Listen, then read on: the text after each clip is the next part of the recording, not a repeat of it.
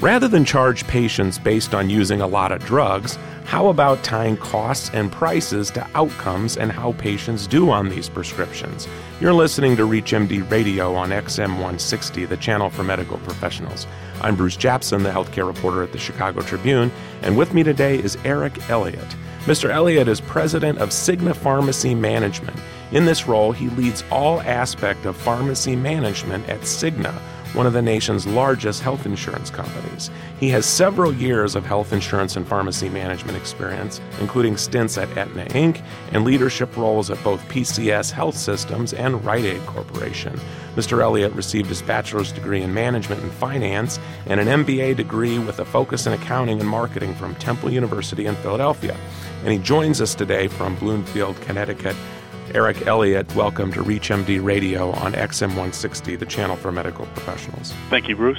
Well, it's great to have you here because drug costs are, are constantly a complaint of employers and workers, and I'm, and I'm sure you folks hear it from your clients trying to find ways to to deal with this. So, so tell us a little bit about this new pharmacy management program that Cigna has and how it differs from what's out there today. Sure, Bruce. And, and like you said, we constantly work with employers and, and, and health payers to try and find a way to manage cost of not only prescription drugs, but the overall cost of health care.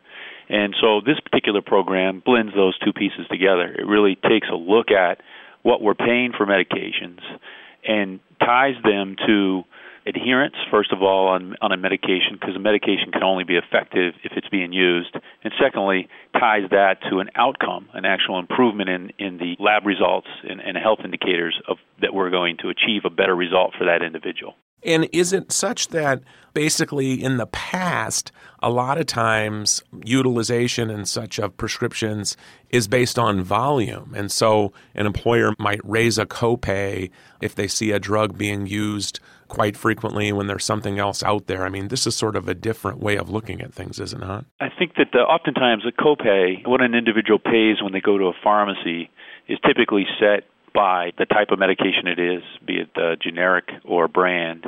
And even inside of a brand drug, they work to try and identify drugs that are preferred. And for us, that would be something that is a lower cost with same efficacy attached to it.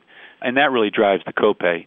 What this tries to help us to do is kind of back away, obviously getting copay advantage for these particular medications, but then backing away from just the copay equation and saying, what are we really trying to do with the medication?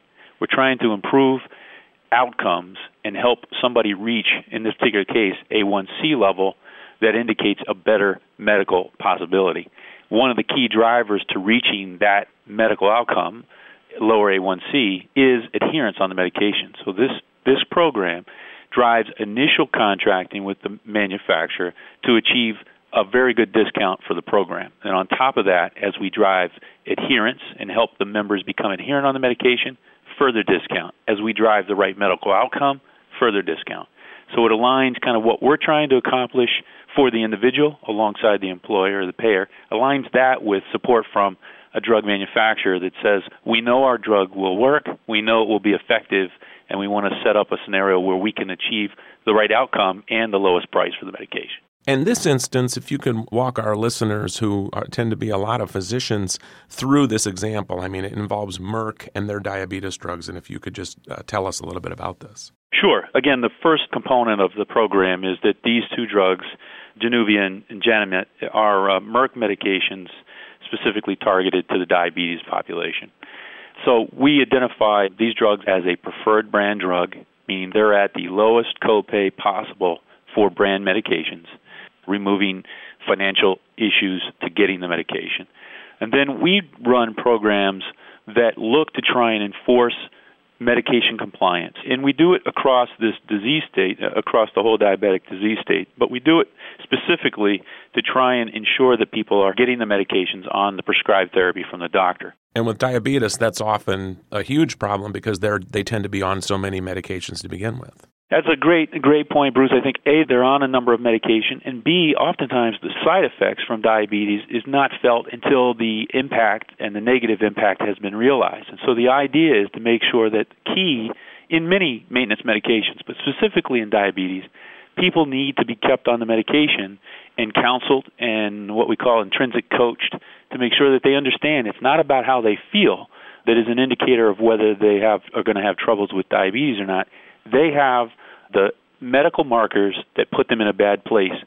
Maintaining therapy on these drugs keep them in a better place, and we need to make sure we're not just treating a symptom, but we're treating really what the medical lab results would indicate. Well, if you're just joining us, or even if you're new to our channel, you're listening to ReachMD Radio on XM 160, the channel for medical professionals. I'm Bruce Japsen, the healthcare reporter with the Chicago Tribune, and joining me today is Eric Elliott, who's president of Cigna Pharmacy Management. We're talking about an interesting program that Cigna has that physicians and their patients will probably be hearing more about, where basically, in this instance, Merck, which has some diabetes drugs, has agreed to peg what Cigna wants for these drugs in an effort to get patients better treatment and better compliance.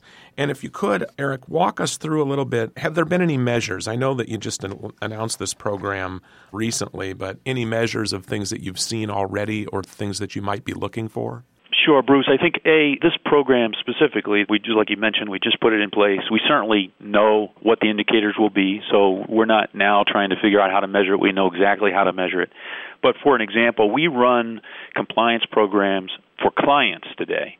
Set aside the manufacturer agreement with Merck, but we run programs with with clients today where we identify for them if we put in adherence programs programs that try and help members stay adherent on their medication, we've shown a 50% reduction in emergency room visits and hospitalization, and that results in about a, a healthcare cost decrease of about 24% related to diabetes when we can achieve the lower A1C targets that are part of this contract. So we have evidence that adherence programs drive the right results in adherence and that the adherence programs and improvements on adherence drive the right A1C levels and drive lower emergency room hospitalization costs.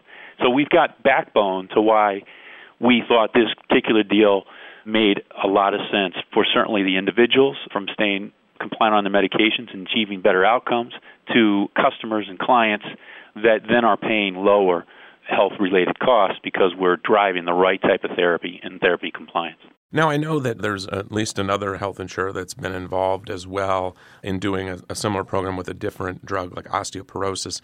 And I'm wondering if how do you involve physicians in a program like this? Is it just happen to deal with certain employers if they agree to buy into it? Are these all your clients that are doing this, or how, how, does that all work, and how does the physician play a role? The physician plays a key role. Number one, the physician prescribes the therapy. The physician's meeting with the individual and understanding the lab results that come from, in this particular case, the A1C, the results that, that give an indicator of the A1C levels.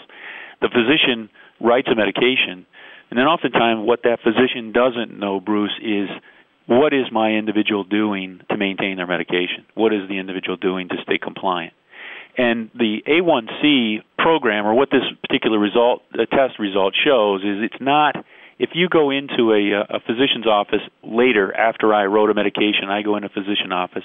If I take my medications soon before I go to the physician, I can change my readings in terms of my blood sugar readings so that it looks okay. I'm doing. You're doing a pretty good job.